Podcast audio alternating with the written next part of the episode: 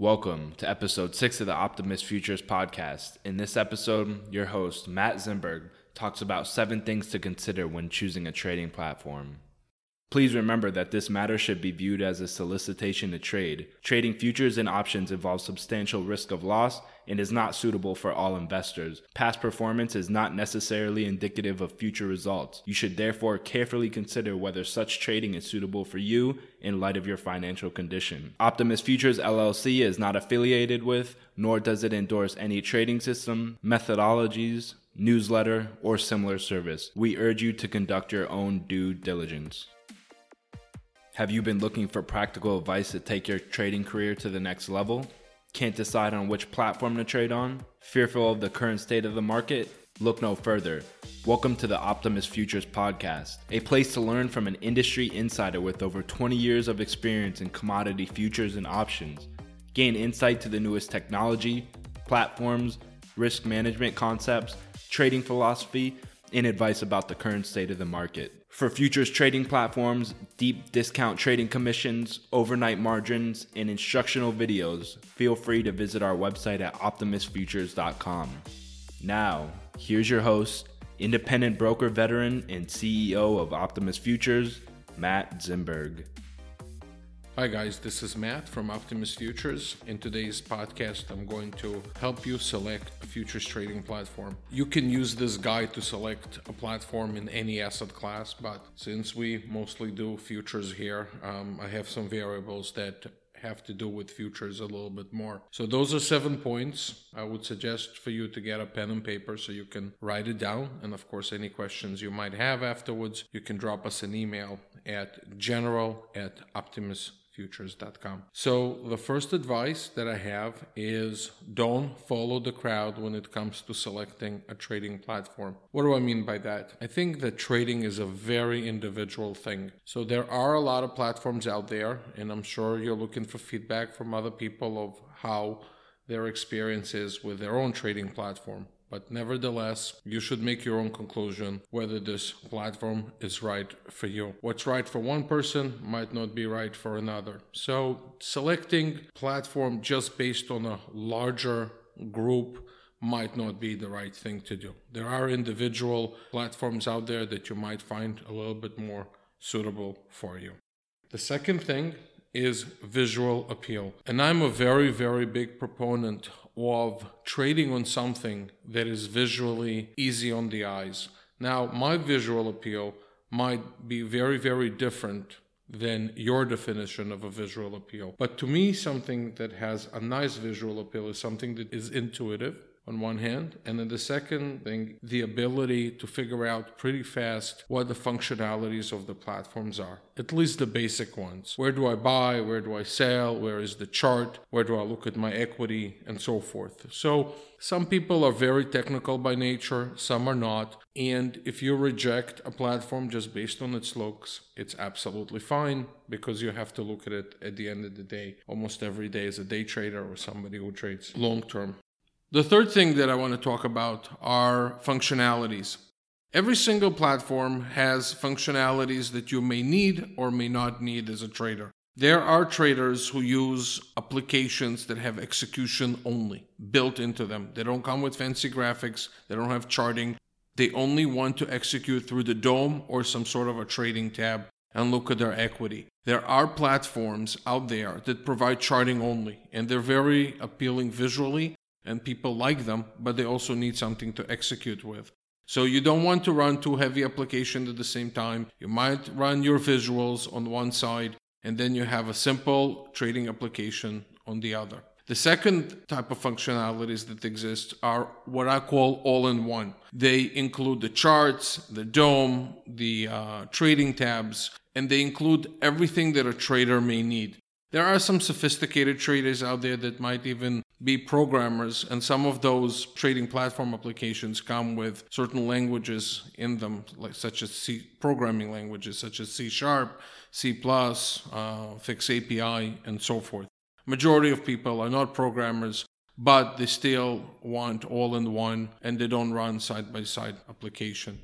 The third functionality to consider is how you execute your trades For example, you can execute your trades from a downloadable platform if, let's say, you're always in one location. But on the other hand, if you travel, if you execute from work and from home, you may consider a web based application. Web based applications usually require the same username and login wherever you're at. So you always open the same thing, and it might be very convenient for you. And we are seeing progress in web based applications in terms of execution, graphics, charting, and so forth. The fourth variable is the cost. Now, when it comes to cost, I know that everybody wants to save money, and it's really understandable. And there are many platforms out there that which we offer as well that are absolutely free of charge. However, don't look at the cost if the platform functionalities really help you. Let me give you an example. Let's say that you have a platform that you found has really good backtesting results meaning that it really tests well. As we know, some platforms don't have the capability of giving you accurate results when you backtest a methodology. But if you found one and you test methodologies a lot, maybe it's worthwhile to pay for it. Or on the other hand, there's a lot of traders out there that use volume profile. Um, within that category of volume profile, I've seen platforms that range from $25 all the way to 200. Whatever is necessary for your method, look at it as an investment. You don't want to go with a cheaper solution just because it's cheap. Now, the cheaper solution might address exactly what you need, but again, the key is to look at the core functionalities when you look at the cost. The fifth variable is stability. And I can't emphasize that enough. I would say that not all platforms are equal. Some are more stable than others, meaning that they're solid, they don't crash, you can leave them open. And this is one of the major things that you are looking at. I can go into a whole discussion of what makes one platform better than the other in terms of structure, but I would tell you this at the end of the day, it boils down to engineering. Engineers and programmers are capable of building solid foundation for platforms. The sixth point is data feeds. Let me elaborate on that. What you're looking for is a data feed that I call an unfiltered data feed. Basically, every single transaction that occurs on the exchange, you want it on your graphs or on your DOM or any type of information aggregator you have for this data. Why? Because when you build a methodology, it is important to have all the information out there. Now, there is a type of information that is called aggregate information. This is where some data feeds basically do an average. They might do an average during news events, they might do it during spikes, they might do it just throughout the day because there's just so much information that's coming from the exchange. So, whatever data you get, you'll want to look for unfiltered data. The second thing when it comes to data feed, you have to ask yourself is this data feed independent of the trading platform? Let me explain. There are third party applications that you can integrate in with a number of data feeds. You have to figure out what is the best data feed for them. Some data feeds are better for certain applications and some are not. Sometimes there's better integration and sometimes there isn't. We try to keep tabs on which one work well together, which combination would be ideal. When it comes to data, also remember that there are third party applications that come with their own native data. So the data is the same from the same company and the applications are from the same company. There are some advantages to that because obviously it's within the same team and it's the same people that are configuring their data and software. The last thing that which is the seventh point is support.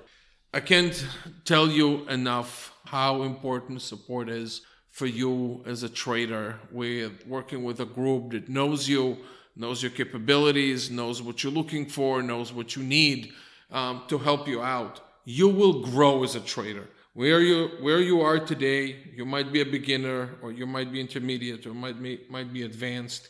But even if you are advanced, you might be a different trader in the years to come. You might change your method. You might change the software application you use. So what you want to do is use a good support from a good technical team that would help you grow as a trader, address concerns you might have about the software, and also at the same time provide alternatives for times when the software malfunctions. It will happen. Even the best software out, out there can go down. Your internet can go down. There's just too many variables out there. So before you even establish a relationship with a brokerage, find out what is the support that you're going to get in the event of a malfunction. That's it for the topic of how to choose a trading platform for futures traders. Again, if you have any questions and if you think I missed anything, you can always email me general at optimusfutures.com. I would also like to mention that I've created a, a video a while back that referencing the topic that I've discussed here. If you are listening to our podcast through SoundCloud, we will attach the additional link for YouTube so you can watch it as well. Thank you. Thank you for listening to the Optimus Futures podcast. Subscribe to our podcast on iTunes, SoundCloud, and Google Play. You can also find us on YouTube, Facebook, Twitter, and Google Plus, all under the username Optimus Futures. If you have any questions, feel free to send us an email to support at optimusfutures.com or give us a call directly at 561 367 8686 or toll free at 1 800 771 6748. Once again, thank you for listening to the Optimus Futures podcast.